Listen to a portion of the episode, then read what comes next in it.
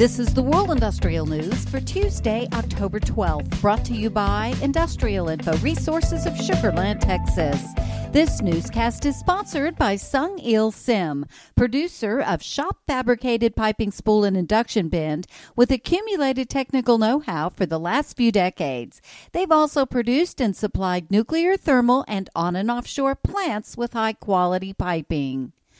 Rising commodity prices are creating a comfortable atmosphere for U.S. oil and gas developers to expand, but many of their investors remain worried about the long term health of the industry.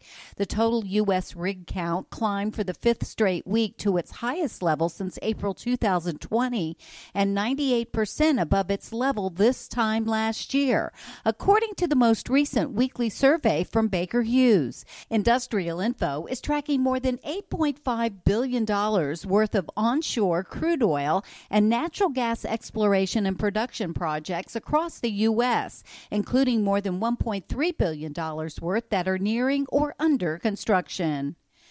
Per capita consumption of cheese in the U.S. fell by 0.2 pounds or 0.44% to 40.2 pounds last year, according to annual statistics released in September by the United States Department of Agriculture.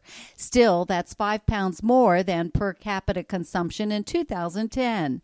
Industrial Info is tracking more than 70 active projects, which are worth more than $3.46 billion that involved the production of natural, processed, and imitation cheese in the U.S. and Canada.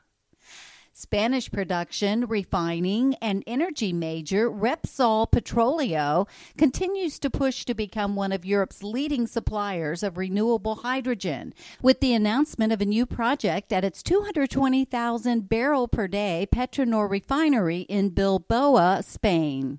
And out of South Africa's yearly 2.1 million tons of sugar production, around 800,000 tons are being exported at a loss, according to the South African Sugar Association. To change this situation, the industry is in talks with the government to provide subsidies for the conversion of more than a third of the annual sugar yield to biofuels.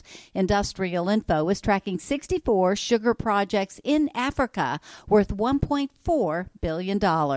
For details on these and other breaking news, read the full stories at www.industrialinfo.com. I'm Peggy Tuck, reporting for Industrial Info News.